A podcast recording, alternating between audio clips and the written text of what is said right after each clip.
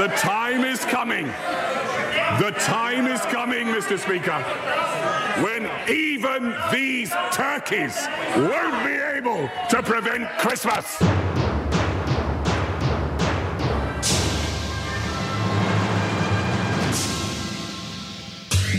Welkom bij Europa Mania, de podcast waarin twee kalkoenen klokken en snateren over de Europese Unie, Brusselse wandelgangen en alles wat we kunnen vinden tussen Cyprus en Ierland, tussen Zweden en Sicilië en de Brexit. Natuurlijk is er ook altijd de Brexit. En vandaag ja, gaan we dit in de woorden van Attorney General Jeffrey Cox hebben over die kalkoenen in het Britse lagerhuis, over flessen Roemeense wijn en Oostenrijkse koffiekopjes die gratis worden uitgedeeld en nu we het toch over koffie hebben, nemen we een diepe duik in de koffiebonen om te kijken of daar niet een eurocommissaris daarin aan het verdrinken is. Sommigen zullen het al doorhebben, Starbucks en de Nederlandse Belastingdienst. Ik ben Jesse Pinser en ik volg voor BNR Nieuwsradio Brussel en de rest van de Europese Unie. En ik ben eh, de andere kalkoen van deze podcast, Hendrik Hekking van het Financieel Dagblad. En ik hoop dat wij samen de kerst nog halen. We klinken misschien wat holler dan we in het verleden gedaan hebben. Het verleden zijn de twee andere afleveringen. Dat komt omdat de podcaststudio hier op de FD-redactie, BNR-redactie zo populair is dat we verbannen zijn naar een vergaderzaaltje en hier met een paar microfoons en een laptop zitten. Maar we gaan ons best doen om toch goed verstaanbaar te zijn. Voordat we het over die koffiebonen en alles uh, gaan hebben, zijn er nog andere dingen deze week die er gebeurd zijn waar we toch eventjes aandacht aan moeten besteden? Nou, ik vond zelf vond ik de stikstofdiscussie in Nederland uh, vond ik heel interessant. Ah, de commissie Remkes in het rapport van uh, woensdag. Wat rustiger rijden van A naar B scheelt in ons kleine land maar heel weinig in reistijd, maar levert echt een stevige bijdrage aan het verminderen van de uitstoot van stikstof. Toen moest ik even denken aan een discussie dat die eigenlijk al heel lang ook gewoon in Europa speelt. Ik weet niet of je dat nog herinnert, maar ooit hebben we een staatssecretaris van Milieu gehad, Pieter van Geel, uh, van het CDA. Uh, en die is ook ooit bezig geweest met allemaal uitstootnormen voor auto's, onder andere. We hebben Jacqueline Kramer gehad, minister van Milieu, die ook al bezig is geweest met luchtkwaliteit. Het was altijd een enorm Nederlands probleem. Ja, ik woonde in Den Haag op een gegeven moment ook om de hoek bij de straat waar de meeste fijnstof te vinden was in heel Nederland. Ik hoop dat je daar een onderscheiding voor hebt gehad voor het mondkapje dat broed uh, zeg maar, was. Als ik de kerst niet haal, dan zou het daarmee te maken kunnen hebben. Zeg maar. maar het grappige is dat vanochtend hadden we eigenlijk een discussie hier eh, op de krant waarvan we ons, ja, vroegen ons eigenlijk af: is het zo dat is dit nou puur een Nederlands probleem of is dat geen Nederlands probleem?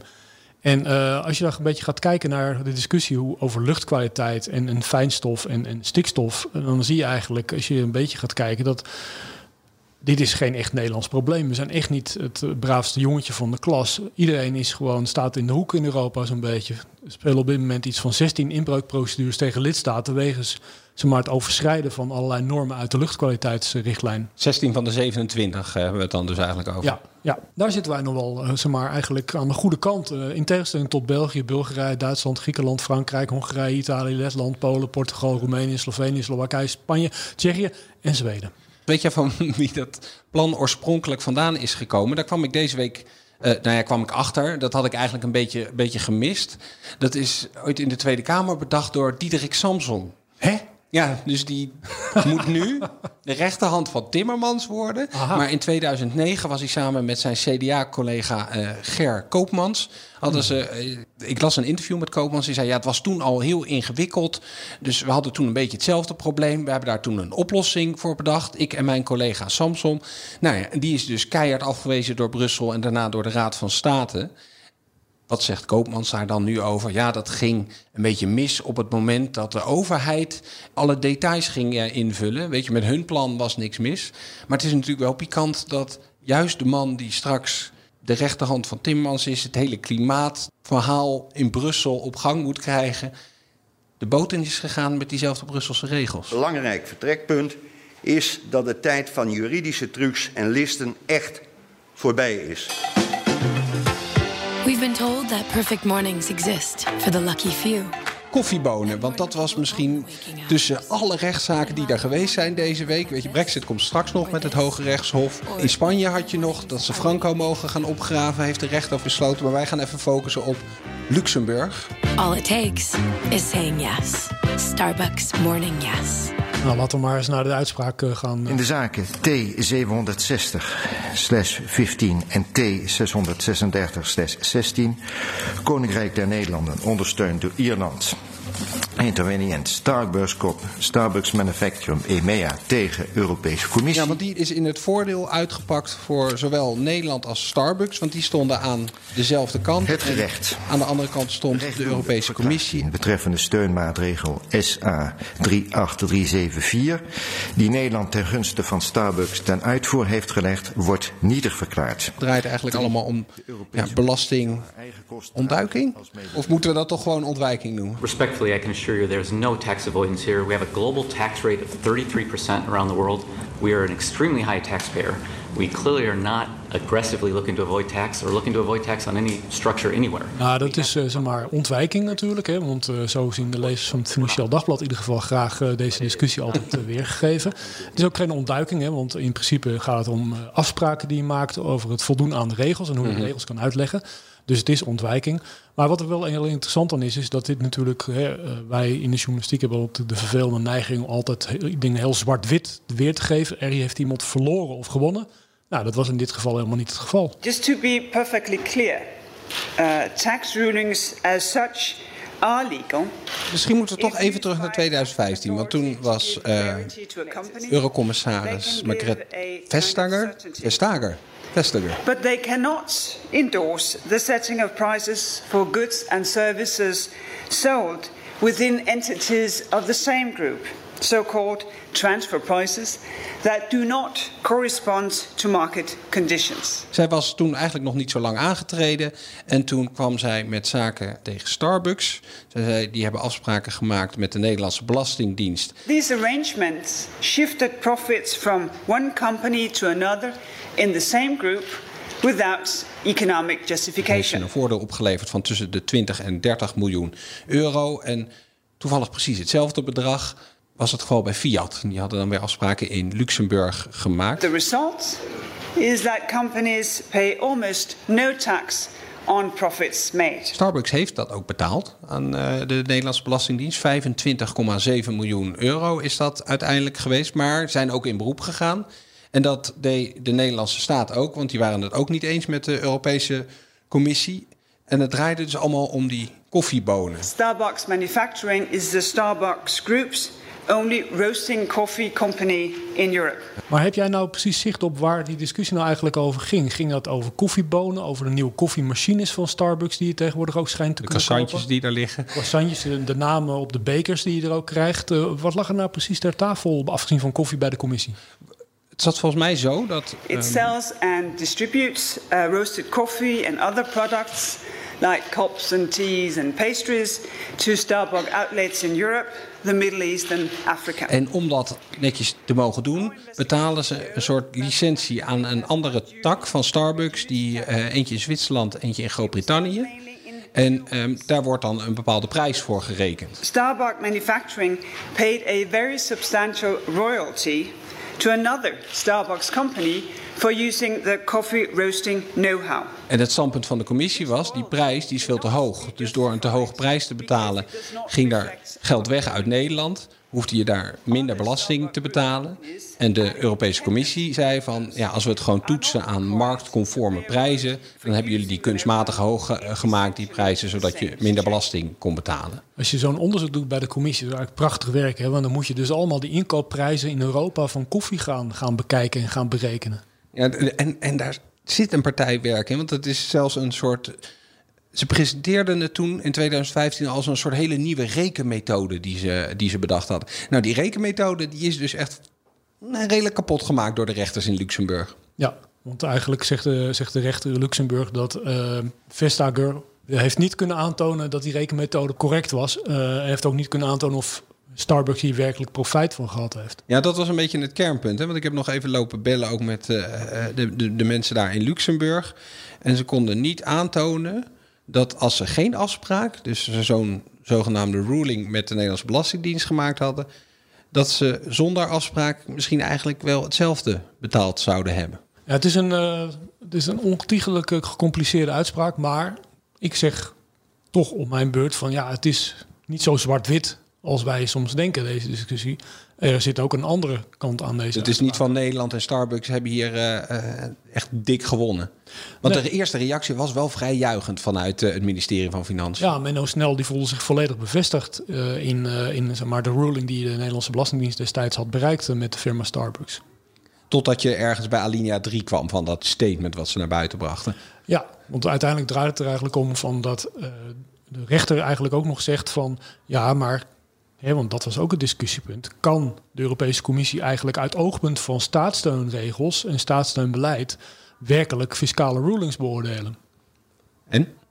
Dat kan dus. Met andere woorden, de Europese Commissie heeft nu een handvat om veel meer van dit soort zaken op te pakken. Ja, want het Nederlandse argument was eigenlijk. Jullie in Brussel mogen je helemaal niet bemoeien met, de, met wat wij hier doen met belastingen. Dat was het argument wat zij naar voren gebracht hebben. En daarvan zeggen de rechters dus eigenlijk... Nee, dat is niet zo. Ze mogen zich best bemoeien met wat jullie voor belastingafspraken maken. Ja, en dan krijg je inderdaad een hele discussie van... Hè, nu zijn er een aantal uh, zaken met hoog profiel uh, destijds uitgezocht voor, uh, voor onderzoek. Nou, sterker nog, er was gewoon diezelfde dag... dat die rechters die uitspraak over Starbucks deden... was daar ook de uitspraak over Fiat en Luxemburg. Ja. En die ging, als we het in voetbaltermen met winnaars en verliezers doen... de andere kant op, want die werd gewonnen door de Europese Commissie. Dus daar zag je eigenlijk al gelijk het bewijs dat ze zich er wel mee mogen bemoeien. Ja, dat leidde in Den Haag overigens ook alweer tot een soort schampere reactie. Ja, natuurlijk is dat zo. Want ja, die Luxemburgers, dat zijn mensen die pakken een bierveeltje en die tekenen wat op voor het bedrijf, wat cijfertjes. En dat is verder ook gewoon goed. Uh, gooi het iets in het archief dat onleesbaar is.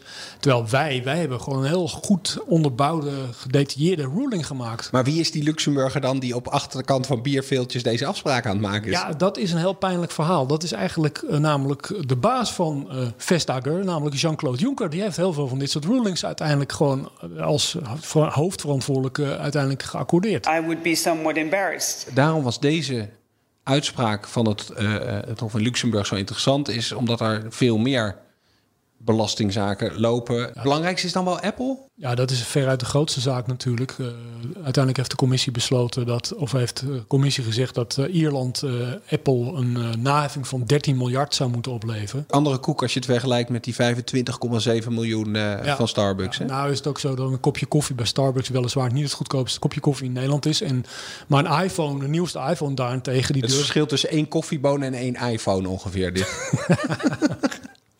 nou ja, die iPhone, nieuwste iPhone, nu is zo duur dat ik het niet eens durf van Sinterklaas te vragen. Maar um, los hiervan, dit is natuurlijk de echte zaak hier is in feite Apple, omdat het om zo'n groot bedrag gaat. Het gaat om een Amerikaans techbedrijf dat inderdaad uh, constructie heeft getroffen. Het gaat ook over het vestigingsoord uh, Ierland. Als het gaat om, om interessante belastingconstructies. Als die zaak op een gegeven moment in het nadeel van Vestager uitvalt. Zij staat nu nog zomaar, uh, heeft een enorm goede pers.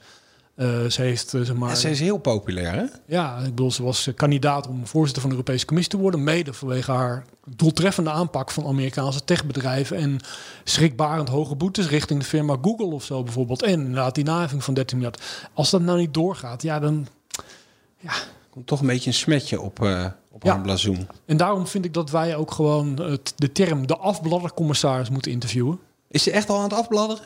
Nou, dat is te vroeg. Dat is te vroeg. Maar we beginnen zo langzaam een paar van die kleine schilfertjes los te laten. Ja, misschien. precies. Maar de grote vraag is natuurlijk op een gegeven moment van... Uh, ja, er zijn gewoon zaken waar ze op een gegeven moment misschien in het stof bijt. En eigenlijk moet je dan concluderen dat we deze week gewoon niet heel veel wijzer geworden zijn. Omdat Starbucks en Nederland wel gewonnen hebben. Maar dat is eigenlijk omdat de Europese Commissie iets niet heel goed kon uitleggen.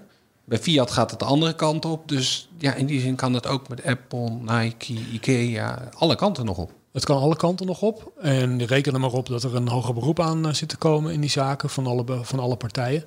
Um, maar hoe je het ook bent verkeerd is het feit dat de Europese Commissie nu van Luxemburg het signaal krijgt van hé, hey, jullie mogen inderdaad wat vinden over uh, fiscale constructies in het kader van het staatssteunregime.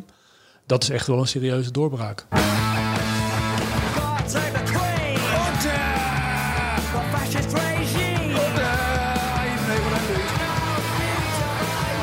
Onze wekelijkse duik in de Brexit-chaos gaan we naar ons eigen Brexit-monster.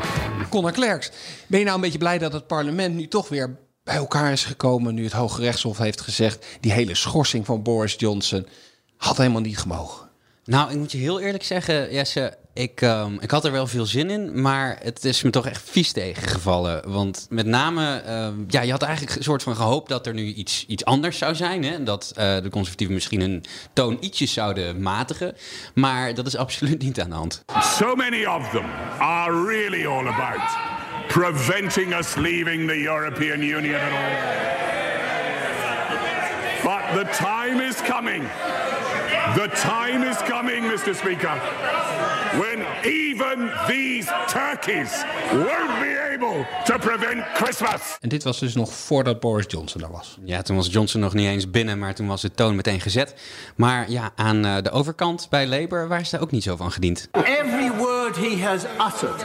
No shame today. No shame at all. The fact that this government cynically manipulated the prorogation to shut down this House so that it couldn't work. This Prime Minister to talk about morals and morality is a disgrace. Ja, dat is meneer Schiemen. En eh, meneer Schiemen staat er eigenlijk een beetje onbekend dat het een hele rustige, nette man is.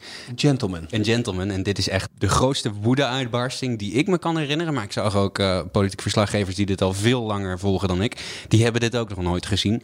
Maar wat mij wel gewoon oprecht uh, een beetje zorgen baart, is dus dat die, die toon, dit was nog maar het begin.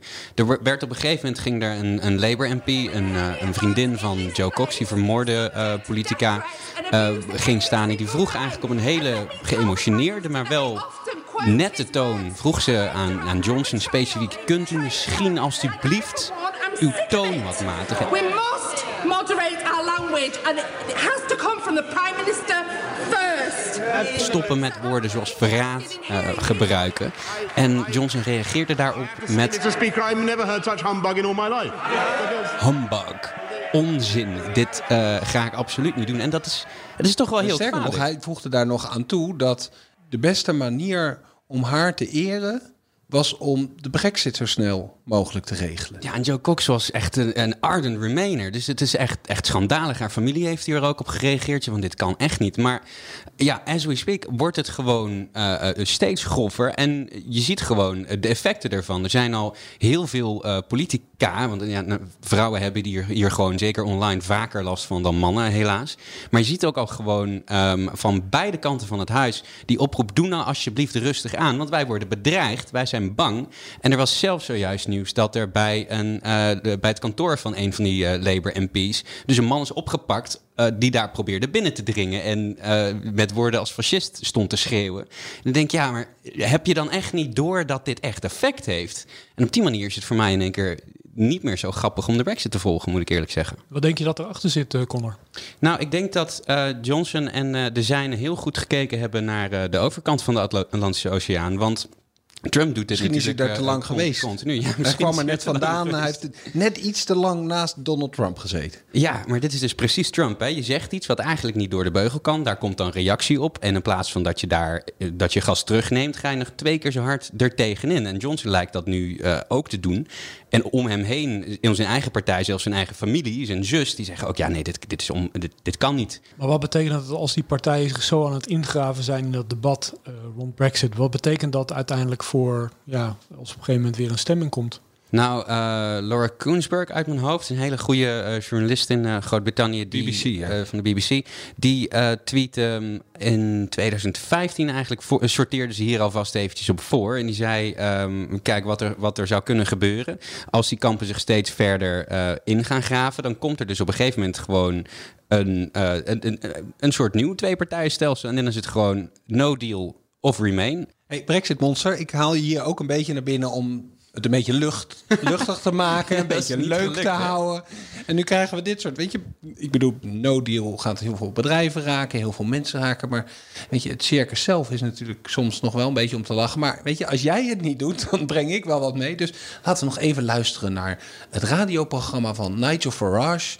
En er belde iemand die toch iets wilde vertellen aan de voorman van de Brexit Party. I'm uh, immensely um, grateful to you for everything you've done in British politics over the last few years. Uh, I used to be a an ardent Remainer. I voted Remain. I believed in the European project. Mm-hmm. Uh, I believed that staying in the European Union was the best thing for us. And then something happened, and something monumental happened, and it, it completely changed my, my opinion on, on the, the whole situation. What uh, what was that monumental thing, Mark? I, I was kicked in the head by a horse.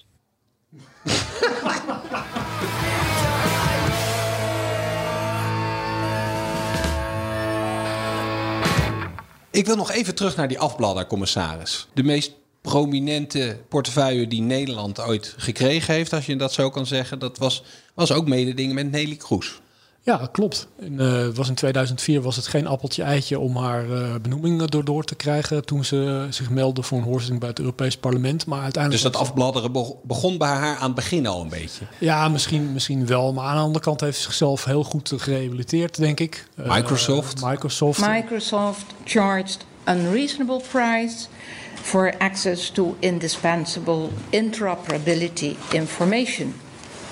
In plain English, this is to say that Microsoft continued to abuse its powerful market position. Eigenlijk was dat weliswaar niet op fiscaal gebied, maar was dat in feite de Apple-zaak, uh, in, maar dan in het vorige decennium. Ja. Waarin een groot Amerikaans techbedrijf toch uiteindelijk in het zand uh, moest bijten in Luxemburg. Het hing zeg maar, echt op, op uh, enorme discussie ook binnen de rechters die daarover uitspraak hebben gedaan. Maar uiteindelijk heeft Kroes daarin gelijk gekregen. Ze is die zaak overigens niet begonnen. Hè. Die begon al onder haar voorganger, Mario Monti. Mhm. Maar uiteindelijk is daar haar reputatie op uh, gevestigd op die hele grote zaak. Waarin dus een enorm Amerikaans techbedrijf uh, voortaan zijn ja, bedrijfsbeleid, namelijk het bundelen van, van allerlei producten, plotseling moet gaan uh, wijzigen. Zodat consumenten veel meer keuze krijgen en andere bedrijven ook meer kans krijgen om soortgelijke producten aan te bieden. There are lessons that I hope Microsoft and any other company contemplating similar illegal action will learn. Talk, as you know, is cheap. Fleeting the rules is expensive, so to say. Dat klinkt alsof ze uh, afbladderde helemaal aan het begin. Dat ze toen een lik verf eroverheen gegooid hebben. Maar goed, zij heeft ook een tweede termijn gekregen. Wel, nou ja, ze is nog een termijn doorgegaan als eurocommissaris. Maar toen van de digitale portefeuille. Ja, Kijk, binnen de Europese Commissie heb je als eurocommissaris van mededing heb je gewoon eigenlijk het mandaat om gewoon besluiten te nemen. Je kunt uh, gewoon zeggen van eh, op basis van onderzoek, ik vind dat dat, bedrijf zoveel miljard aan kartelboete moet betalen. Uh, daar heb je verder geen discussie met lidstaten voor nodig. Uh, maar als je ja, regulering voor digitale economie onder je, in, je, in je portefeuille krijgt, dan moet je dat wel doen. En, en, dat kon zij niet? Dat was een stuk moeilijker. Maar ik denk dat de echte afbladdering uiteindelijk gewoon uh, toch plaats had vanwege een financieel dingetje. En dat was eigenlijk uh, na het afloop van, van haar termijn als, als eurocommissaris. Dat uh, bleek dat ze bij de zogeheten Bahama Papers, dus de opvolger van de Panama Papers, bleek zij nog steeds in de registers in Bahama te staan als commissaris van een weliswaar inactief bedrijf. Daar wisten niks van, hè? Daar wisten niks van, want ze dachten het bedrijf is nooit begonnen. Ja, en als het bedrijf niet begint, dan word ik vanzelf wel geschrapt uit dat register. Nou, dat was dat dus niet tikkeltje, zo. Tikkeltje neef. Misschien begon dat afbladderen toch ook wel weer wat eerder. Want ik heb nog even terug zitten kijken naar haar um, uh, hoorzittingen. De hoorzittingen die er voor de nieuwe commissie volgende ja. week weer uh, aan zitten te komen. Maar daar komen we misschien zo nog even kort op. Dat zag er ook niet heel sterk uit. In principle, I think we need to stick to the line that it is net neutral and also with new involvements and new uh, developments. Uh, I'm not saying that forever, for that is out of my scope, so to say. But as far as we are aware now, it is all over the place. Ze ging daar zitten met een net jasje aan en ze had een soort broche van een vraagteken had ze aangedaan. Om aan te geven dat er toch nog een vraagteken boven haar hoofd hing. Ja. Lijkt me nou niet handig om dat zelf nog eens een keer onder de aandacht te gaan brengen. Ik denk dat dat hier echt speelde destijds.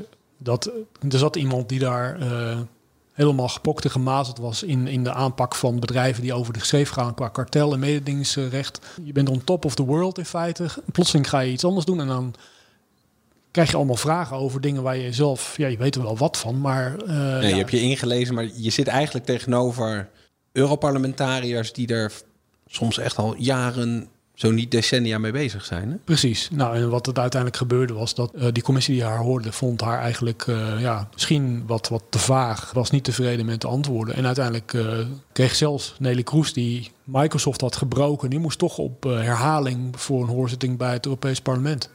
Die inhoudelijke discussies die dus voor de commissie von der Leyen vanaf volgende week gaan plaatsvinden, daar hoeven de Hongaarse en de Roemeense kandidaat niet al te bang voor te zijn, want die lijken dat niet eens te gaan halen. Ja, het is ook een prestatie om in het voorportaal van die benoemingsprocedure, om daar al te sneuvelen. Maar in het geval van uh, de Roemeense eurocommissaris was bijvoorbeeld uh, gebleken uit haar verklaring van financiële belangen voor het Roemeense parlement dat ze daar een aantal leningen opvoerden die ze vervolgens in Straatsburg, sorry, in Brussel niet opvoerden.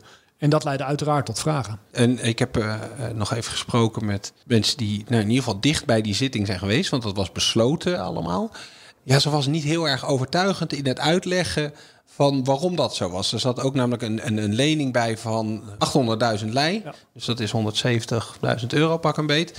En uh, die zou direct de campagnekas ingegaan zijn. Die kwam van een privépersoon. En dat zou wel allemaal weer terugbetaald worden of niet. Nou, in ieder geval, dat was allemaal niet overtuigend. Nou begrijp ik wel van er is nog wel een uitweg. Dat ze het nog een keer gaat uitleggen. Of misschien die lening toch terugbetaalt. Dus we kunnen er nog niet helemaal afschrijven. Het kan inderdaad zo zijn dat ze op een gegeven moment met nieuwe informatie komen. Maar tegelijkertijd is de schade natuurlijk wel behoorlijk gedaan. Het gaat om iemand die gewoon inderdaad 170.000 euro heeft aangenomen. En die dat eigenlijk dat geld linea recta in een campagne heeft gestopt voor de Europese verkiezingen. Um, je kunt zeggen, nou dat is wel netjes, heeft niet in eigen zak gestoken. Maar de vraag is natuurlijk van, en het was een mevrouw die dat geld had geleend of over had gemaakt aan, uh, aan deze Rovana Plump. Wat krijg je ervoor terug? Wat krijg je ervoor terug? Wat, wat voor tegendiensten? Waarom heb je dat geld überhaupt gegeven? Houd je vreselijk veel van de Roemeense Sociaaldemocraten? Het zou zomaar kunnen natuurlijk. Maar het is niet heel erg transparant. En niemand in. Ze heeft ook geen. Rovana Plump heeft ook geen. Zelfs in Roemenië niet duidelijk gemaakt wie die mevrouw die dat geld heeft gegeven eigenlijk is. En dan hebben we nog de Hongaarse kandidaat. Ik denk dat die het eigenlijk nog moeilijker heeft op dit moment. Ja, maar daar geldt eigenlijk ook voor dat. dat kijk, je had een hele grote achterstand toen hij begon, natuurlijk. Ja, Minister van Justitie onder Viktor Orbán. Ja, precies. En dan heeft hij in Hongarije is hij erg uh, daadkrachtig geweest, erg handig enzovoort. In het, in het afbreken van de rechtsstaat. Het afbreken van de rechtsstaat. En in Straatsburg en Brussel zijn ze daar niet echt heel erg gecharmeerd van. Nee. Um, het punt is natuurlijk uiteindelijk dat hier geldt gewoon voor dat deze man misschien inhoudelijk gezien, hè, qua achtergrond. Ja, hij is rechter geweest, hij heeft uh, hoogleraar recht geweest. Maar het probleem advocaat. was... Ja, en dat was nou juist het probleem. Hè. Hij is advocaat en hij heeft ook een advocatenbedrijf of advocatenkantoor opgericht. En inderdaad, dat heeft in het verleden zaken gedaan uh, voor de Hongaarse overheid. Toen zei de man, dat toen hij minister van Justitie werd, zei hij van oké, nou ik zal dat dit bedrijf Notch en uh, zoals het heet, dat gaat minder zaken doen voor de overheid. In ieder geval geen nieuwe zaken meer. De lopende, dat is wel fair om die af te handelen, maar nieuwe zaken nemen we niet meer aan. En dat blijkt dus gewoon een leugen te zijn. Er zijn gewoon contracten op, uh, ja, opgedoken waaruit blijkt dat de man vorig jaar gewoon nog met zijn advocatenkantoor zaken voor de Hongaarse overheid heeft uh, opgepakt. Ik hoorde ook nog het verhaal dat een, een naaste medewerker van hem op het ministerie daarna weer naar dat advocatenbureau gegaan is. Maar ik denk dat dat zijn grootste probleem is, en dat is wat ik uit de, het verhoor op, uh, dat was afgelopen donderdag hoorde, is dat hij het probleem niet zo zag. Hij vond het eigenlijk maar een beetje gezeur van die Europarlementariërs. En weet je, als je ze op de kast wil jagen, dan moet je vooral zo reageren. Ja, maar het is ook denk ik op een gegeven moment, hè, dat is de standaard reactie van, van de Hongaarse regering. Van het gaat om mensen. Het is niet zozeer dat er wordt gevraagd naar de integriteit en de belangenconflicten die er zouden kunnen zijn rond de Hongaarse kandidaat. Nee, tegenover die man, zegt de Hongaarse regeringswoordvoerder dan, zitten parlementariërs die vinden dat Trojani veel te hard heeft gewerkt tegen immigratie in Hongarije. En zij hebben een immigratieagenda, dus willen ze die Trojani torpederen. Nu we het toch over belangenverstrengeling hebben, volgens mij moeten we nog even met Brussel bellen. Want ja, ma maken wij onszelf er ook wel eens schuldig aan als we cadeautjes aannemen? Zouden we dan ook uh, zo'n hoorzitting in het Europees Parlement overleven? Nou ja, het is, ik, toevallig heb ik zeg maar, jouw uh, opgave van uh, cadeautjes die je hebt ontvangen van de Europese Commissie en de Europese Raad en het Europese Parlement heb ik even op nageslagen. Jij hoef je geen zorgen te maken. Maar voor mezelf vraag ik me eerlijk gezegd wel eens af, als lezers zouden weten, misschien moeten we het er gewoon niet verder meer over hebben, van hoeveel cadeautjes en douceurtjes je vroeger allemaal niet kregen. En het gaat het niet om geld, dames en heren, alstublieft. Maar dan gaat het meer om ja, regenjassen. Regenjassen? Regenjassen, ja. Paraplu's? Ja, ik, ik heb eh, op, zolder heb ik nog steeds maar een regenjas liggen van het Europese eh, voorzitterschap van Portugal in 2007. En ik heb ook een paraplu daarvan.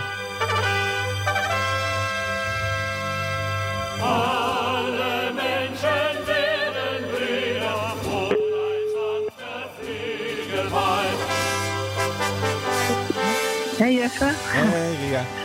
Ria Katz is een van de correspondenten van het Financiële Dagblad in Brussel. Hey um, Ria, ik hoorde dat Coca-Cola niet meer de vergaderingen van Europese ministers mag gaan sponsoren. En dat mag BMW niet meer, en Volkswagen, en Axo Nobel en Heineken. Wat, wat, wat is er allemaal? Nou ja, dat is in elk geval de wens van het Europees Parlement. Die heeft deze week uh, een soort uh, motie, een soort resolutie aangenomen waarin zij zegt van ja, dat sponsoren van het EU-voorzitterschap, uh, dus elk, elk land dat dan elk half jaar een nieuwe voorzitter heeft en dat zich laat sponsoren door het bedrijfsleven, dat kan echt niet meer. Dat is uh, slecht voor de onafhankelijkheid van de politiek, et cetera, willen we van af. Maar ja, het Europees Parlement heeft dat niet alleen voor het zeggen. Dus zij moeten hier nu over, onderhandelen met de lidstaten. En je voelt hem al. Die uh, denken natuurlijk van ja, die sponsoring, dat vinden we eigenlijk best nog uh, wel oké. Want dat scheelt ons in de kosten. Die organisatie van zo'n voorzitterschap is duur genoeg. Ja, als Coca-Cola wil sponsoren met drankjes, of bij in het geval van Nederland Heineken. Um, dan, ja, dan staan wij er wel open voor. Dus, maar Han, Dirk en ik ons toch een beetje zorgen over maken, is dat als jij straks naar Finland gaat of uh, straks Duitsland is binnenkort aan de beurt, dat je dan niet meer een leuk souvenirtje meekrijgt daar. Om eerlijk te zijn, uh, ik ben in Roemenië geweest en daar heb ik een ontzettende zak met souvenirs meegekregen. En ik, overigens niet alleen. Als je aanmeldde voor de top die daar werd georganiseerd, kreeg je per definitie een tas waarin nuttige papieren zaten. Dus je moest wel aannemen hè, van uh, waar moet je zijn, wie moet je bellen, de plattegrond, et cetera. Maar ook met uh, daarin souvenirs. Ja, dat. Uh, ja, ik vond ook dat het heel lang ja. stil bleef op Jesse's vragen, Ria. Heb je alleen, alleen in Roemenië wat uh, gekregen? Die Finnen die hadden niks voor je? Nou, die Finnen hebben het anders gedaan. ik ben er laatst inderdaad geweest en ik kreeg een reisje aangeboden. Maar het FD heeft de policy, wij betalen alles zelf. Dus uh, andere journalisten die waren daar inderdaad op kosten van de Finnen. Mm. Of niet iedereen natuurlijk, maar wij uh, hebben de vliegreis en hotelkosten zelf betaald. Ik, ik bedenk me ineens dat ik ook in Roemenië was op diezelfde top. Maar ik kan me die tas helemaal niet meer herinneren. Volgens mij heb ik zulke oogkleppen op soms dat ik ja, gewoon langs die dingen loop. Dat, toen zaten er op een gegeven moment inderdaad allemaal collega's naast mij die ook een fles Roemeense wijn uh, hadden. Is... Roemeense wijn en wat zat er nog meer in? Een rode tas. Met uh, daarin voor de heren, voor jou dus een stropdas. Voor mij zat er een sjaaltje in, een, een, een bord van Roemeens uh, uh, traditioneel aardewerk. ik dacht ook nog een powerbank voor je, om je mobiele telefoon of je iPad op te laden. Dit is het moment dat Han Dirk toch maar eens uh, moet bekennen wat het, het mooiste is wat hij in zijn jaren in Brussel uh, heeft uh, weten op Precies, laat ja. horen. Ja, ja, ja nou, ik denk toch dat ik uiteindelijk, ik moet dan misschien verwijzen naar mijn twee espresso kopjes van het Oostenrijkse voorzitterschap. Van de Oostenrijkse staatszender ORF, die ik nog steeds gebruik. Als ik thuis espresso drink. Wat, wat is er zo bijzonder aan die? Ja, ze zijn gewoon echt hartstikke mooi. Ze zijn gewoon hartstikke mooi. Welke ja. kleur zijn ze? Zwart met, uh, met het rode logo van uh, de ORF erop. Dus, uh, ja. Maar is het van zo'n dure porseleinfabriek daar in Oostenrijk? Zo'n, hoe heet het ook alweer? Roosentaal heet die porseleinfabriek? Um, ik, ik, ik, moet eigenlijk het antwoord schuldig blijven. Ik ben er gloeiend bij, ben ik bang. hey Ria, dankjewel. Bedankt. Hey, alsjeblieft. We zijn aan het eind gekomen van deze aflevering van Europa Mania. En mocht je nou vragen hebben over de Europese Unie of op of aanmerkingen op deze podcast, laat het ons dan weten. Dat kan via Twitter, Jesse Pinster of Han Dirk. Of stuur een mailtje naar Pinster, dat is P-I-N-S-T-E-R, apenstaartje bnr.nl. Dankjewel voor het luisteren en tot volgende week.